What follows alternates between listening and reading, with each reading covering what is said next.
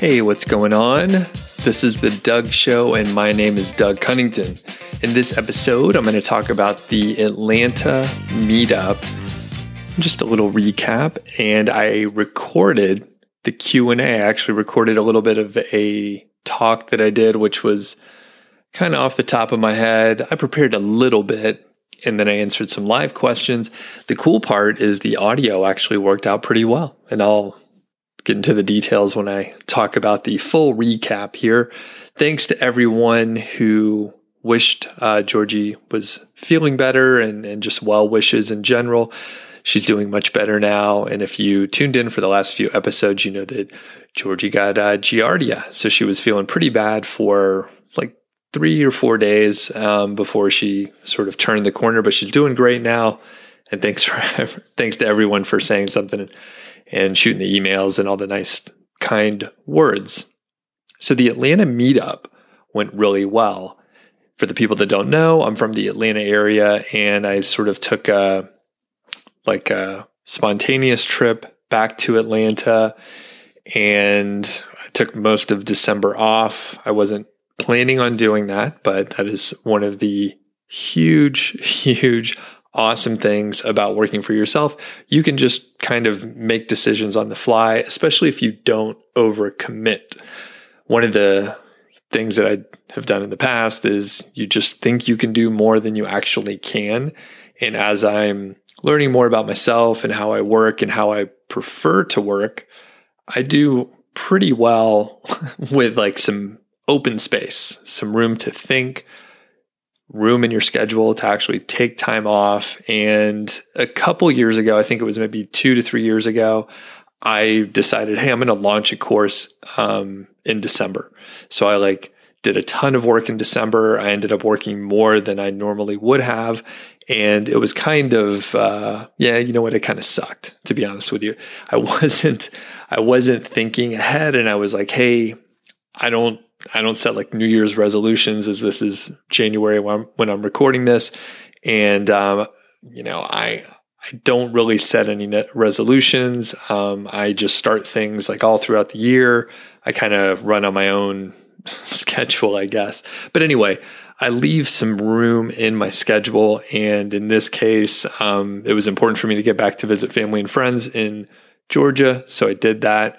I drove, I brought Georgie along with me. And because I was in the Atlanta area, I was like, hey, I'll do this meetup. I know there's quite a few people that, you know, mentioned Georgia. I know that uh, Marty McLeod and Evan Porter both have been on the show um, multiple times. I knew that they were in the Atlanta area and I could probably count on them to show up. Anyway, I put out the word um, over the course of a couple weeks, and we ended up with, I think, like 10 or 11 people that were able to show up live, which is cool because I've done one other meetup and it was when I was visiting the Denver area back in 2018. And I think like nine or 10 people said they were going to show up, but only like three or four actually showed up. So that was kind of what I was expecting. I think I had about 12 people say that they were going to come to Atlanta. And um, I think only one person didn't show up, which was kind of amazing to me. So um, I, I don't know what the difference was at all. Maybe it was the time of year or the way that I pitched it, or I'm not really sure. But people, you know, made made the trip. I held it at a uh, on the border restaurant, sort of in a rundown like strip mall area. And if you're familiar with the area, it was like right off of um, 85 off Pleasant Hill Road, and it's it's an area that I know well just in general. I used to go to Gwinnett Mall and I don't watch the show Stranger Things, but I'm told that one of the recent seasons, I'm sure people are like, You don't watch that show? That's crazy, man. You got to watch that show. I, I, don't watch the show. I got a long list of shows to catch up on. It's not even on the list. Um, but I've I heard that they actually shot a lot of like one of the recent seasons at that mall which used to be the mall that I like would go to as a kid. I worked at the uh, Structure Clothing, the men's clothing store, um, for like a one holiday season back in college. But anyway, it was sort of in that area, and I'll be honest with you, I, I, was totally nervous. I was nervous for like a day leading up to it. I was trying to arrange things. I called the restaurant to make sure I could like kind of have a space. And I haven't been there uh, in many, many years. I'm trying to think. I may have gone to that restaurant like one time, like 18 years ago. So I, I didn't really know the layout, but I chatted with one of the uh, managers on a couple days beforehand, and I was able to make sure that they number one weren't going to be too busy. It's not like a sports bar or anything like that. It was just like a random, you know, Tex-Mex restaurant that shouldn't be too busy in the middle of the afternoon on a Sunday afternoon. So the downside is they didn't have as great of a like beer selection as I would have preferred. I know a lot of people were like, "Oh, Doug, I'm surprised you're not having it at like some cool hip brewery, blah blah blah." But I knew people were coming from all around the city, and I didn't want to like force someone to drive like two and a half hours to like some random brewery that they may not even be into beer or whatever. So anyway, I tried to pick something like sort of close to a highway. So Interstate 85, not not like a central highway, but like you can get to it pretty easy. Anyway, I was thinking about logistics and just how much I'm stressed out thinking about driving across the city. And I I sympathize, right? So I was like, all right, I'm going to make it a little easier. Turns out it was a little loud in there as far as like the music levels, um, but there weren't too many people in there. Again, it wasn't like a sports bar where like a Sunday afternoon would be packed. It was just pretty chill, pretty quiet. We had a, a whole section there, like probably, I think we had the ability to use like 12 different booths over there. We only needed like four with the amount of people that we had. So, anyway, like I said, I was a little nervous and I was like, all right, I want everyone to have a good time. So I got like uh, little name tags um, for everyone so people wouldn't be stressed out about not knowing someone. And hopefully that would encourage like some conversation and chatting. I think people probably like have seen each other in live streams, chatting and stuff like that. So that was pretty cool. And then I also got like a small little notebooks and gave out to everyone. So I thought that was nice. I went to a conference once and they gave out those little notebooks. So I thought I'll do the same thing. It's easy enough. So even if it's a disaster, at least they got these little notebooks. So we had some beers, we had some food, and I talked a little bit. And then in this, you know, later part of the episode that you're listening to right now, I'll play you the talk. And uh, just logistically, I was like, all right, I'm going to bring my camera for sort of vlogging purposes. And I'm also going to bring my Zoom H4n recorder because I know that even though I have like a nice microphone on my DSLR, the audio is not going to be great. It's just going to pick up too much background noise. So I had a microphone. I was speaking directly into the microphone and then I sent all the files over to my video editor and she crushed it. She was able to sync everything up. So the audio is great. I don't even think you can hear like the music that was playing and it was honestly it was fairly loud. So I'm glad I brought the recorder. The other thing is I wanted the live experience to be great. So I didn't sweat it too much with the video. I didn't worry too much about the audio. I was like, I'm just going with the default easy settings. And if it works, great. If not, I'm not going to beat myself up. I want the people here to have a good time. And if I can repurpose the content, play it for the podcast, for example, then that'll be great. But if not, it's not the worst thing in the world. So we're going to play that in a second here. And then we also had a voicemail sent in by Amin, who's a you know friend of the show. He sent in a couple voicemails at this point. He's on many live streams. I'm not sure uh, how much he's making these days, but he's doing really well. I also can't remember where he's from. I think he may mention it in his voicemail, but I appreciate all the folks that are sending in voicemails these days.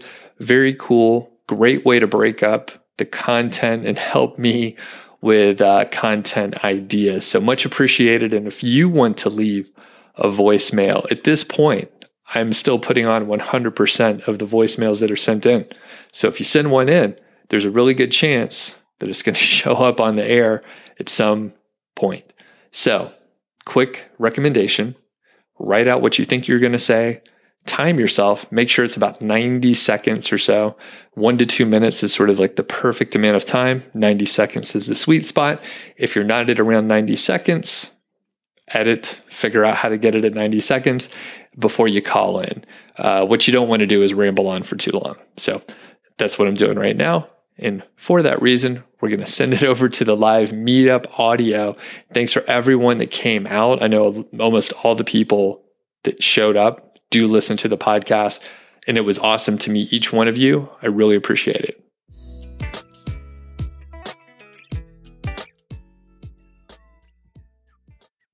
I was going to talk a little bit about just like growing a site, getting more traffic and stuff like that. So for some people, it could be a little bit of review, things that I've talked about before. But there are three main areas that I encourage people to check out, and that would be uh, adding more content to your site, KGR, keyword golden ratio. Uh, that's a really good place to start. Also, you can improve existing content, which there's a few ways to approach it. You can outsource it, very expensive, or I'll mention a couple like better ways to do it. Um, and then getting links, and that's something that I th- I think most people neglect. Um, it sucks to try and get links out there. You're going to get rejected most of the time. It's kind of confusing. It's hard to tell if it's working, but um, I mean, I'm guilty of this too. Just, I mean, it does suck to get to ask for those links. And um, so, back to the beginning, if your site maybe doesn't have a ton of content yet, or maybe you haven't started your site yet, just publishing more KGR, low competition stuff is going to be a good way to go. Has anyone like published like a lot of KGR content and it worked out well? There, anyway, okay. So you're not going to hit a home run usually. Every now and then you'll get lucky, get more traffic than you expect. But um, a lot of times, if you publish in mass, like how many did you publish, Esther? 115? Okay. So, like, if you can just get one or two visitors a day to each one of those, which may be a tall order, but um, that's obviously a couple hundred people going to your site. Uh, one or two are probably going to be a home run. Like, uh, Josh, did you have any that turned out really well? Okay. Like, way more than you expected, right?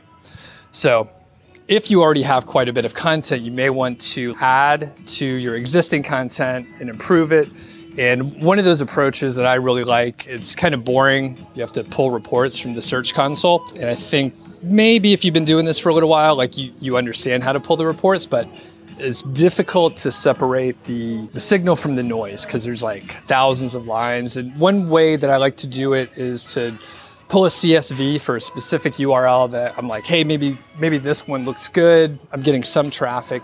So you pull a report for that URL for the uh, queries, and then uh, you can get the position, the number of impressions, and then you have somewhere to start. You still may end up with like hundreds or thousands of keywords, so it's hard to figure out what to, to go for there. Has anyone tried to pull such a report, by the way? Just curious. So you know. So for anyone that didn't hear, basically, Esther was saying if if you uh, check out some of those reports, then you'll find like keywords you're pulling in traffic for or impressions that you didn't even know was happening. And the cool part is like it's proprietary data for you. No one else can get your Search Console data. Anyone can go to like Ahrefs or uh, SEMrush and you get that your competitor analysis. But that that data is just yours from the Search Console. So um, a good way to filter it is like find something with a high number of impressions, relatively speaking, for your report, and then uh, maybe the number of clicks. And if you identify some some good ones, then you can add a section like uh, some H2, H3 tags, couple hundred words. So now you're actually trying to target that. So that's a good way to approach it. And um, quickly, we'll just mention the the link building stuff. So it's either super expensive to do. Like if you hire folks, which I've been testing out a couple companies, they generally do a good job. It's very expensive. So when I've brought it back in house, I'm doing it uh, myself with a couple of VAs I'm working with. It's like eight to 12 times cheaper. It's like ridiculous. And if you have a system in place, it's still pretty fast. Actually, it's just as fast as working with a company, and it's just so much cheaper. So it's hard it's hard to like encourage or it's hard for me to get people to believe to like build those links and they really pay off. Because it takes like months potentially for those to pay off. And you don't know if like maybe your rankings go down like in november 8th like uh, people some people got hit which maybe we'll talk about that in the q&a in a second. But you don't you don't really know like what's helping or what's hurting because there's like a million factors going on at the same time. So anyway those are three big areas. Uh, you know don't try and focus on all of them at the same time. Maybe just pick one for a little while work on it for a month or six weeks and then move on to the next and hopefully you'll get better at it. So all right. So the question is um, once people start making some money what should they do long term? Is that pretty much it? I don't know. uh, you have to figure that one out on your own, but most likely you gravitate towards like, hey, I like doing a lot more content. Some people love link building. Um, like Ron Stefanski, who's been on the show a couple times, he really enjoys link building. And he went through a phase where he like built a ton of links and then he got a little bored with it and he's focusing on a couple other areas. So um, you kind of have to figure out I think like where you're getting traction and then like go towards that. Because and there's other stuff you're going to enjoy better as well. So you're ranking for a term already and then what do you do to improve upon that right? So you can add some more content. So maybe that's uh, redundant there but add more content around that topic where you maybe have a gap so do a gap analysis on your competitors, find out what's missing, make it better, fill in the gaps, blah, blah, blah.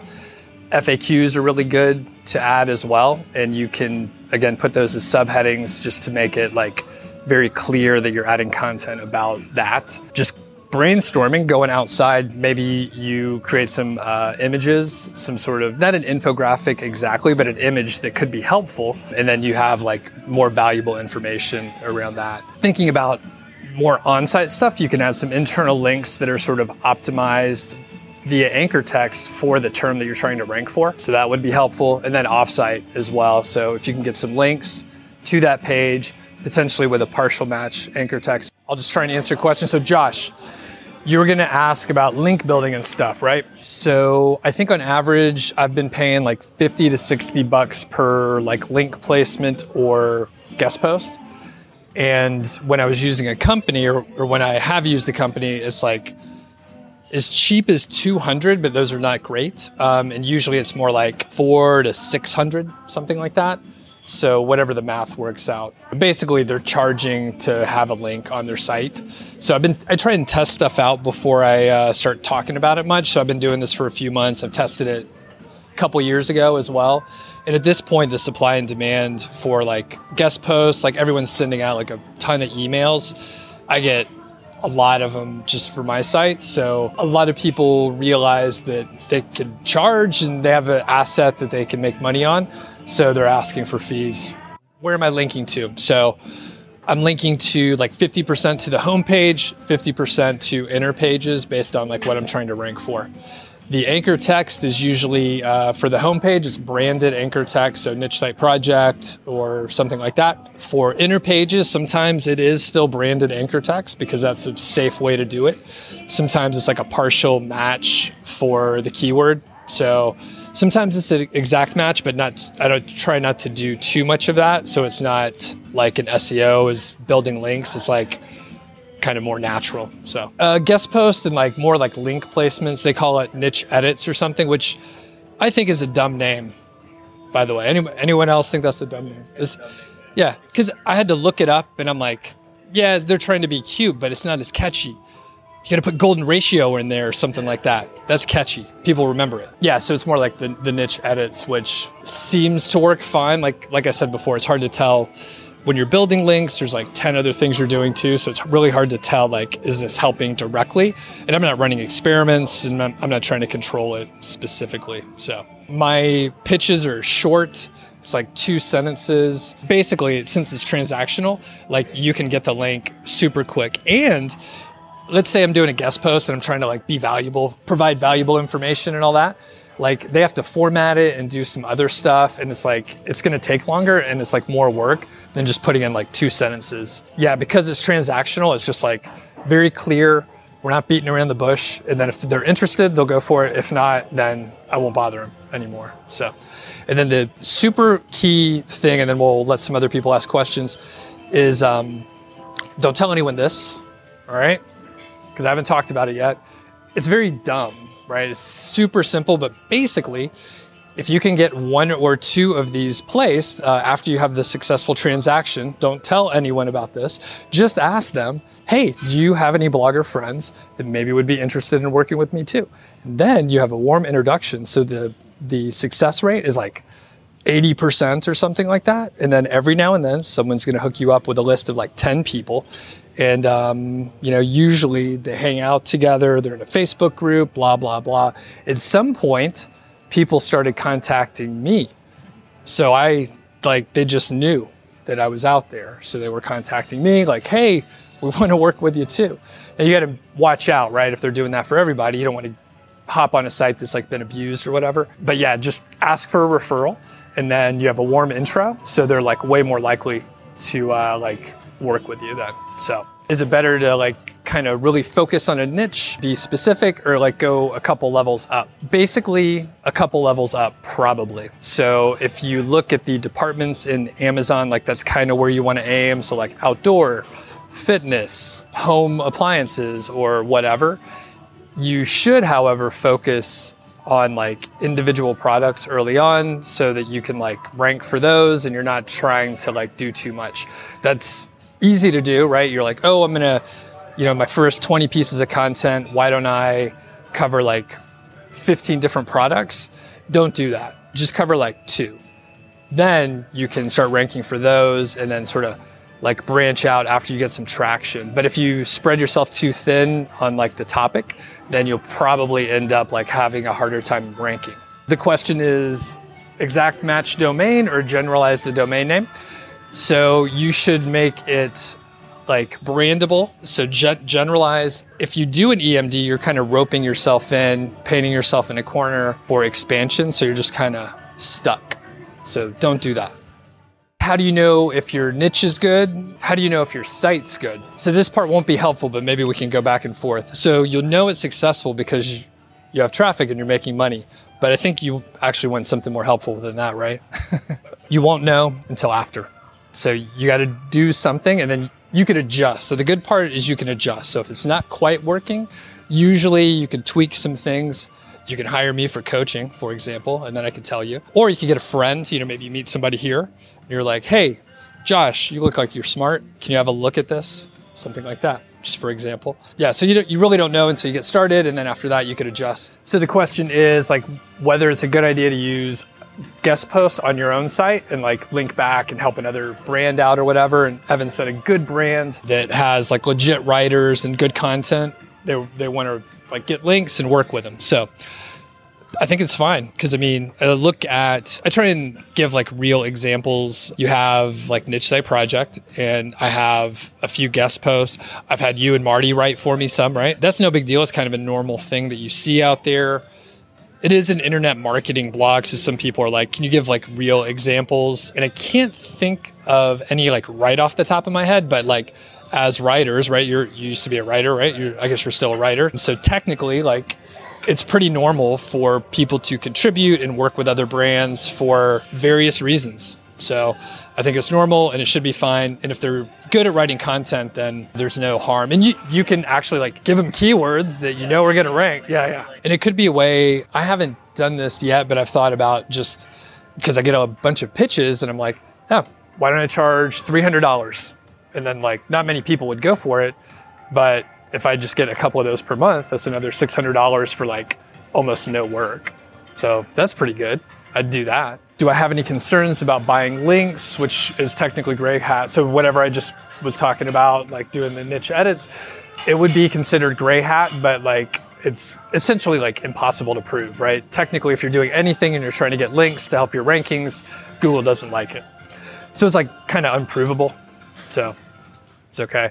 So long term, I wouldn't have too many concerns as long as it's like a small percentage of the overall links. So the logic behind that is if I ran into trouble, let's say I, I paid to build links to niche site project and I'll just make up numbers. I don't know exactly. Let's say I have 500 referring domains pointing to my site. Maybe I could go up to like 100 additional referring domains pointing to my site, knowing that like if I got penalized, I could disavow those 100 and it's only, what is that, 18% or something like that. So I can get rid of 18%. It wouldn't be great necessarily to lose those links, but it's not like um, like unrecoverable. So so keep it to a low percentage. And I think, I mean, some people some people would argue like having like some other link building, like doing gray hat or stuff that's like PBNs would be okay if it's a low percentage, which is hard to argue against it as long as you have like a way that you can recover if you ran into an issue. Because it's not 100% guaranteed that you're going to get a penalty or something. Um, even if you're not doing anything wrong, you can still have issues.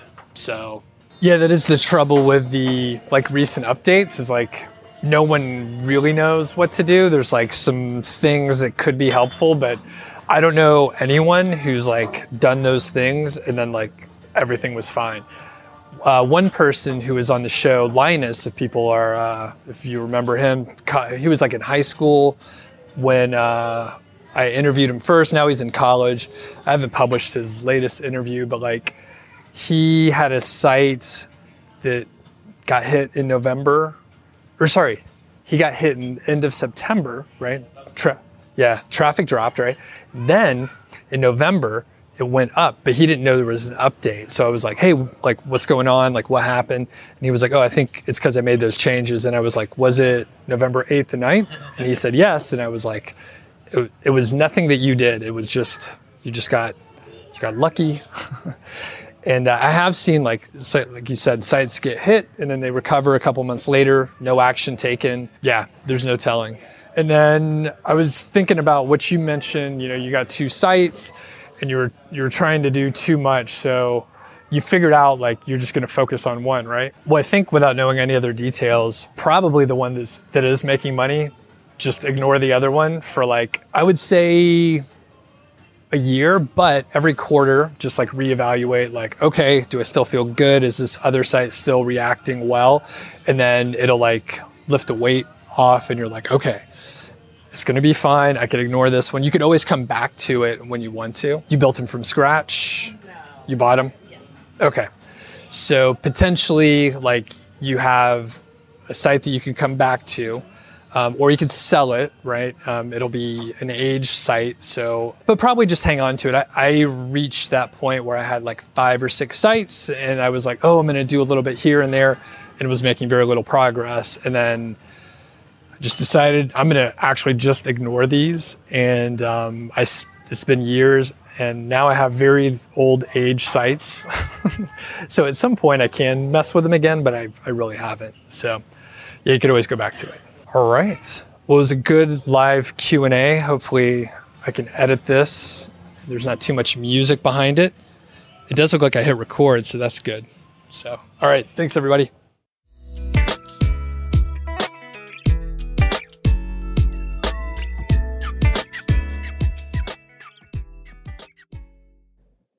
Maybe the audio wasn't as clean as I thought. It's funny, I listened to it a few minutes ago without headphones, so just like out of the laptop speakers, and I was like, hey, that's pretty damn good. I can't believe how good it sounds. And then when I put on like the studio headphones that are much better, I can hear a lot of the noise in there. But it lets you know that it was truly live and I I think my editor did a great job as far as editing out like the pauses and, and the questions and stuff like that. One thing I tried to do and um, people out there you may you may observe this a lot of times if people take like live questions and they don't repeat the question into the microphone, no one else knows what the person asked. So it's like the five or 10 people right around the person, and no one else in the auditorium can hear the question. So I tried it very hard to repeat the question, to rephrase the question in a way that was more general sometimes.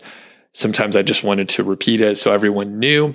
Plus, I knew that I was potentially going to use the audio and video, so I wanted to make sure if the you know pauses were edited out, where or it sounds like a pause, but the person was asking a question. Anyway, so I think my editor did a great job. So shout out to her for cleaning it up for me, and hopefully um, it turned out well. Actually, shoot me an email, feedback at doug.show, if um, you enjoy this kind of episode. I am most likely going to be doing a meetup in the Boulder, Colorado area this quarter. I'll, I'll make it easy for myself and just say, like, in the quarter, I'll probably do some sort of meetup. And I've teased this a couple times because I do have access to a very nice co working space where I can schedule it on a weekend. There's like beer and plenty of space. If the weather's nice, we can go outside if it's not as great, if it's windy or, or cool or something like that, there's plenty of space inside as well. And you know, it's a it's a great space where I I can just use it. I could just reserve it on the calendar, and I don't have to do any kind of crazy other sort of like uh, basically paying extra. I know some of the other co working spaces that I've seen, you have to like reserve the place, and it costs a huge amount of money. But I'm working at uh, MMMHQ. That is Mr. Money Mustache HQ over in the Longmont area. And um, a lot of people are my kind of speed. I don't go into the co working space as often as I want to because a lot of times it's just easier to stay home even though it's super close. So I, I need to just like get into a specific routine where I go in every whatever Thursday afternoon or Friday morning or something like that. But um, you probably realize with my sort of spontaneous trip, my schedule has been all out of whack. It was kind of, uh, it kind of flipped my schedule upside down. I got some work done um, as far as like keeping up with email and making sure that when I came back to work, I didn't have a huge pile of like just emails to catch up on and things that I didn't follow up on. So I did a little bit of work. I said I took like the whole month off, but I probably did a few hours of work per week maybe three or so. But I was staying at my my parents' house, so my childhood home, and walking around the neighborhood and just kind of taking it easy for a good chunk of the time. And then I was also able to stay at my sister's house, my sister and brother in law's house. And um, they have like a couple teenage daughters. So we played like some board games and hung out. It was actually pretty fun. It was pretty fun overall. And I haven't been able to like spend as much time with them for a while. So it was great to just like live in the house for whatever four days or so but um, at that point you get to hang out spend a lot more time together and funny sort of uh, like realization the my my nieces they haven't seen a lot of what I would consider classic Christmas movies. So we actually watched as a family Die Hard, which was um, you know a great a great movie. I think it came out in like '89 ish, somewhere around in there. But I think there were like you know three others made. And as I was chatting with my nieces, I was like, "Ah, what about uh, National Lampoon's Christmas Vacation?" Which that is such a classic movie they have not seen it. I was absolutely amazed. And I let my sister and brother in law know that I was dis- disappointed that they didn't raise their kids right. As far as I'm concerned, I don't have kids. But, um, and if you're just judging purely on the Christmas movies that a child has seen or not seen, and that's how you judge a parent, then yes, they failed as parents. But they also haven't seen a Christmas story. They have seen Elf, so that was good. But I think uh, like a Christmas Story and National Lampoon's Christmas Vacation are just classic movies. I mean, I watch them like every every Christmas season, and sometimes not even during Christmas. Sometimes it would be like Christmas in July, and I would watch those movies. So anyway, we watched Die Hard, and it was cool to hang out with the family. And um, my other sister and her family they they live in another state and they were also in the Georgia area, in the Atlanta area, visiting family as well. So we all got to hang out. It was very cool.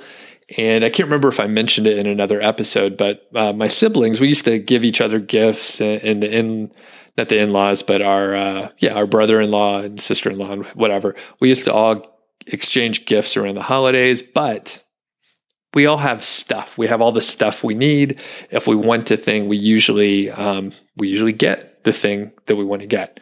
So we're we're spoiled and fortunate and all that kind of stuff. So we decided a few years back to have experience gifts. So if we're in the same area, which isn't, you know, that doesn't happen every year, but I think three or four times we've done these experiences. So the first year we we went bowling. I think we went to a Dave and Buster's and um, played some games, bowled, hung out, had some drinks, and it was great. We all had a, a very good time, and we got to hang out instead of just like giving each other a gift or exchanging gift cards, which is kind of lame.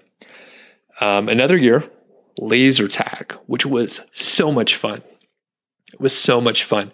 We don't, no one is a laser tag like enthusiast. We haven't played laser tag or anything like that in many, many years. And then we went and it was so much fun. I think we played a couple rounds. And the funny part was these teenage kids just beat our asses. I mean, they were so good. I think they probably go there um, a lot. So they had some skills. They knew the layout of the place and they just, they crushed us. But it was super fun. I remember um, just running around and hiding and like teaming up and like trying to figure out how to do better.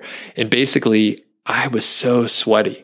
Like, I don't think the like ventilation was super great in there. So I, I was just so sweaty. Like, my clothes were wet. There was sweat dripping down my face.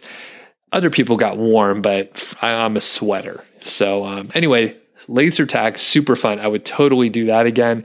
And then this year we did uh, an escape room. So I think of the six people, uh, four of us have done escape rooms before, just once or twice each. And then um, a couple had not done an escape room at all. But it was pretty fun. I can't remember the finishing time. I, th- I want to say we finished in like, you know, 44 or 45 minutes out of 50 total.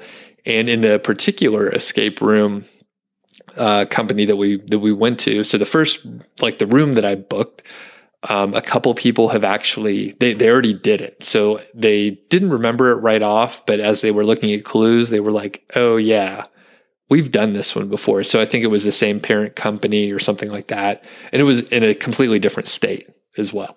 So anyway, they I, I got out of there after like two or three minutes. I like rung the rang the bell and then I asked like, Hey, can we switch it up? Can you put us in another one? Like a couple people have already done it. They were super cool and they were like, sure. So we went into a different one, which was actually a little better.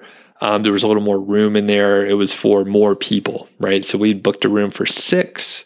And I think the one we ended up doing was for 10. So I think, yeah, there's just a little more space in there. Maybe the puzzles are a little bit more complicated or something. I'm not sure. Anyway, we finished the initial uh, puzzle and then there's like an advanced like step two. We did get one hint at the end there for the advanced uh, version. But anyway it was a great time. I highly encourage folks to do experience gifts especially if you're at a spot where like you're just exchanging gift cards. Um, i think exchanging gift cards gets old. It's like let's just trade each other a hundred bucks or, or whatever your your gift exchange deal is. But um, yeah, I think just hanging out, spending time together, that's the way to do it. That's the way to do it. All right, so I've rambled on enough here, and let's hear the question from Amin. Hi, Doug. Hi, Doug. Uh, it's Amin from uh, Morocco. I hope that you are doing very well. So right now, as I'm um, recording this you are at your uh, 101 episode from the podcast, and I listened uh, to to everything, and I'm grateful for um, for the shift in my mindset that uh, this podcast has um, has done to me. So thank you very much. What's my question? I have one hobby site which is one year old. It makes one thousand dollar per month, and uh, it has it, it brings one thousand page views a day. Uh, it is monetized uh, by Amazon and uh, by ads display. So my question is, I want really to start an email list on this site, but I don't really know what's the right approach. for using an email list for uh, for such a sites and uh, how uh, I uh, I uh, I need to approach that to get the most out of that. So uh, thank you very much and have a nice day. Thanks a lot to Amin for all the ongoing support and for the questions. I am trying to get an update from Amin. I'm not sure if I'll get it in time, but I'll give you an update later, basically on what his monthly earnings are these days. I know he's been around for a couple years. I think he's making several hundred dollars per month. And I, I remember now he's from Morocco because he said it in the voicemail. So he's from Morocco and he's doing a great job. Whoa, whoa, hold up. So this is Doug breaking in as I'm editing this, and I listened to Amin's voicemail again a little more closely, and he said he's making about a thousand dollars per month, and he has a thousand visitors per day. So I sent him an email, which uh, Amin, you'll you'll laugh uh, because you actually told me the information that I emailed you for. So um, you know you could ignore that, and we'll resume back to what I was talking about before, and I will answer Amin's question. He's put the time in, he's learned a lot, all that stuff. He's getting something like a thousand visitors a day, and he probably recalls that I often tell people don't even worry about an email list until you're making or until you have hundreds of visitors per day, maybe even a thousand visitors per day. That's kind of an arbitrary point. It's far enough that it allows a person to start a site and not worry about an email list. So, number one, I suggest you find an email service provider. I use Aweber personally, and I'm an affiliate for them. They do a great job. They have excellent customer service, but any of them are fine. It's basically it's like web hosting. Almost any decent company that's like well known that has uh, a proven track record, they're going to be just fine. They basically have almost all the same functionality. They charge roughly the same price. It really doesn't matter which one you sign up for. A couple of them are going to claim that they have like better funnel design or landing pages or some other little feature. I think at this point, almost all of the companies have similar offerings. So even if you think one of the companies has like some extra stuff, it's probably comparable with all the other companies. So that that's my take. And I've shopped around. I've used multiple companies. Um, there was a point in time when Aweber, while I was using them, they were a little bit behind, but they've modernized their system. You can do like A/B testing for subject lines. You can tag. You can do campaigns. You can do follow up series like an autoresponder and all that stuff. So Amin, I suggest that you find a company that you're like, hey, I want to work with them. Almost all of the companies have tons and tons of free training on how to build an email list. And they want you to figure out how to build an email list because you will use their service. It doesn't really matter which, you know, company you pick. All of them have really good training. They tell you how to entice people to sign up for your list, which usually that's in the form of like a lead magnet a content upgrade. There's a lot of different terms for it, but basically, you're enticing someone to sign up for your email list by giving them something useful, something helpful. One of the big tips that I'll give you is don't make it too complicated. Don't make it hard to consume. So some people may think, "Hey, I'm going to I'm going to put a full ebook out there for free. I want it to be so high value, blah blah blah." I challenge you to think about all the free PDFs that you have that you've never read any of it because it takes a while to read something. And if you're thinking, hey, what about videos? Well, those can take a little while too, especially if you're trying to like add a whole lot of value. So one of the best lead magnets or content upgrades that you can offer is a one page like reference guide, a list of resources.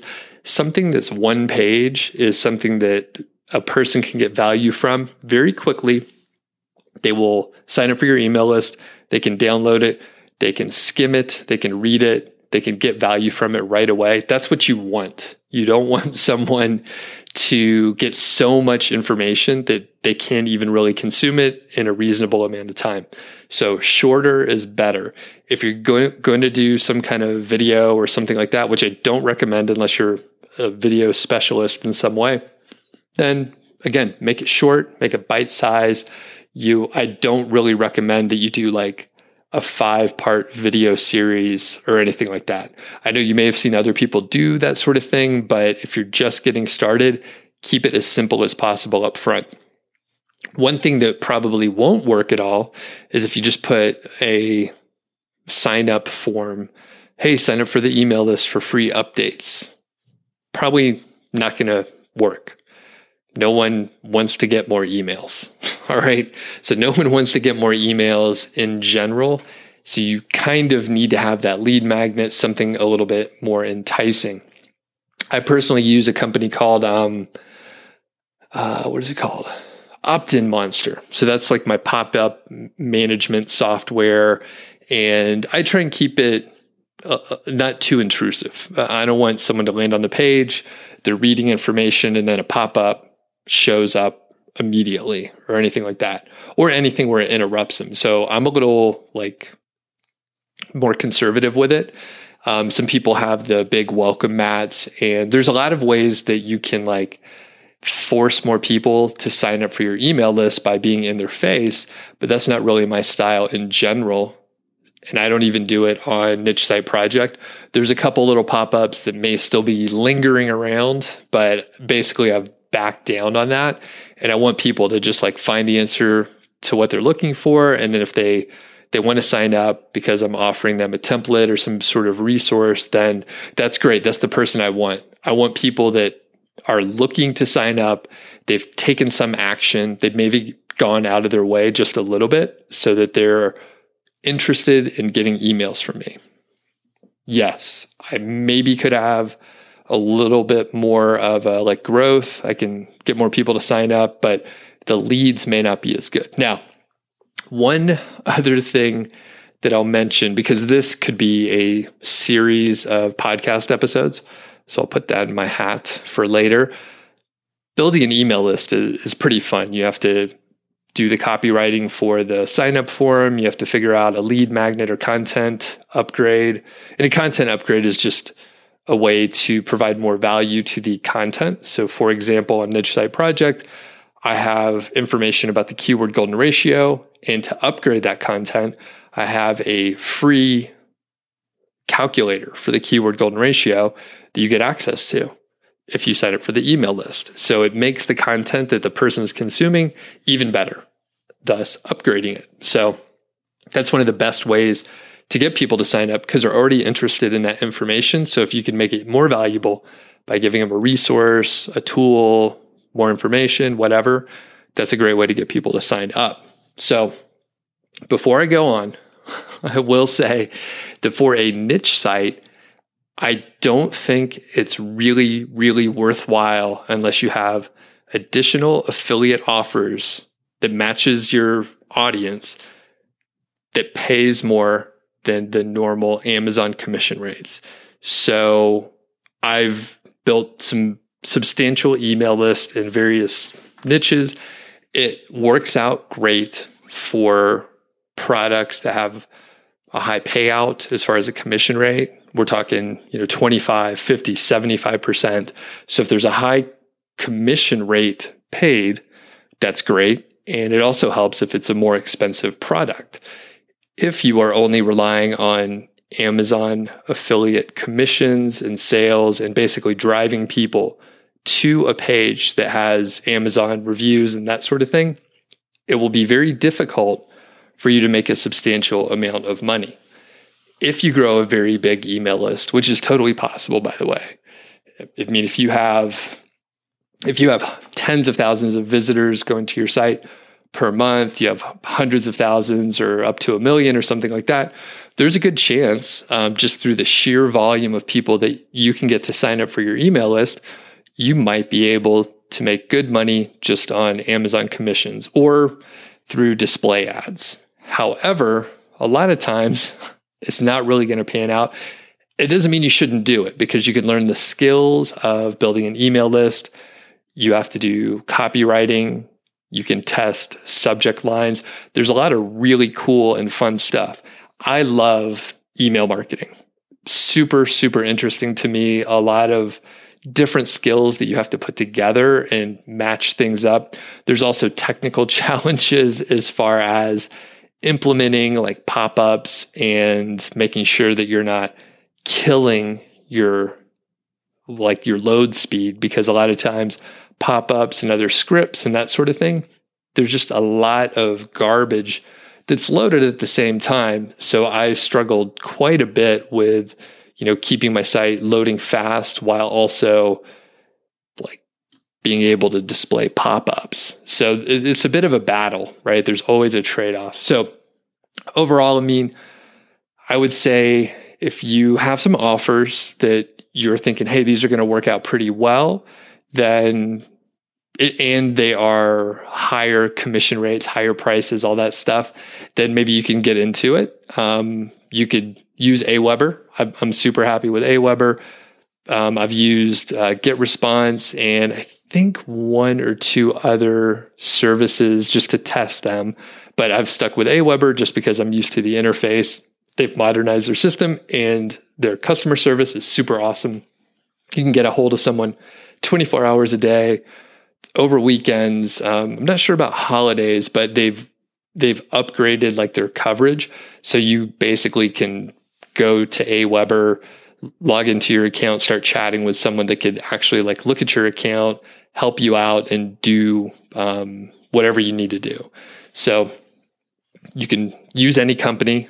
Um, again, they all have free training. They usually have webinars you can get so much great information from them that it almost doesn't make sense to like sign up for another course elsewhere on email marketing because those companies have a huge incentive in training people well. And once you're on an email um, service like it, you're pretty sticky right? I signed up for aweber at the very beginning and i didn't leave them because unraveling all of the mess of uh, like moving and migrating to another company is terrible. Like just thinking about all the mistakes that can be made is very scary. It's super scary. I have heard of people like moving to a different service to maybe improve deliverability and stuff like that. But in, in, my opinion, there's other ways around it. And to be fair, I have not run into any issues with deliverability. Um, at this point in time, I keep my list very clean. Um, I prune it, you know, every two months or so. And if you're not active on my list, I don't try and re-engage you. I just delete you. So that that's my own decision. I know uh, one of the training things that you may be able to find or uh, see people talk about is like, oh, here's the re-engagement series and you can get people reinvigorated and interested in your brand. And you know what? If they've lost interest i'm not going to go beg them to come back. I'm not going to try and you know send them a, a really like catchy subject line to rope them back in. If they're interested in other stuff that's okay. It didn't work out. They checked out my stuff. They didn't like it for some reason. They're interested in other shit. That's totally cool. So basically I prune my list and I delete people if they haven't opened an email in like 90 days or 60 days. I can't remember what I do, but I keep it pretty lean and my deliverability is quite good. My open rates are usually um, the high 20s to 30, and a lot of times the click rate is anywhere from like four to six or seven percent, which is pretty high for an internet marketing blog where, you know, teaching people how to make money online, which gets funny sometimes. It's kind of a weird industry overall. So, anyway, please uh, let me know if you have questions about email marketing. Like I said, I love the topic and I I could do probably three or four episodes, maybe have some guests on if people do want to hear about it. So shoot me an email, feedback at doug.show, and we'll wrap it up for today. Everyone have a great, wonderful weekend or weekday or whenever you're listening to it. We'll catch you on the next episode.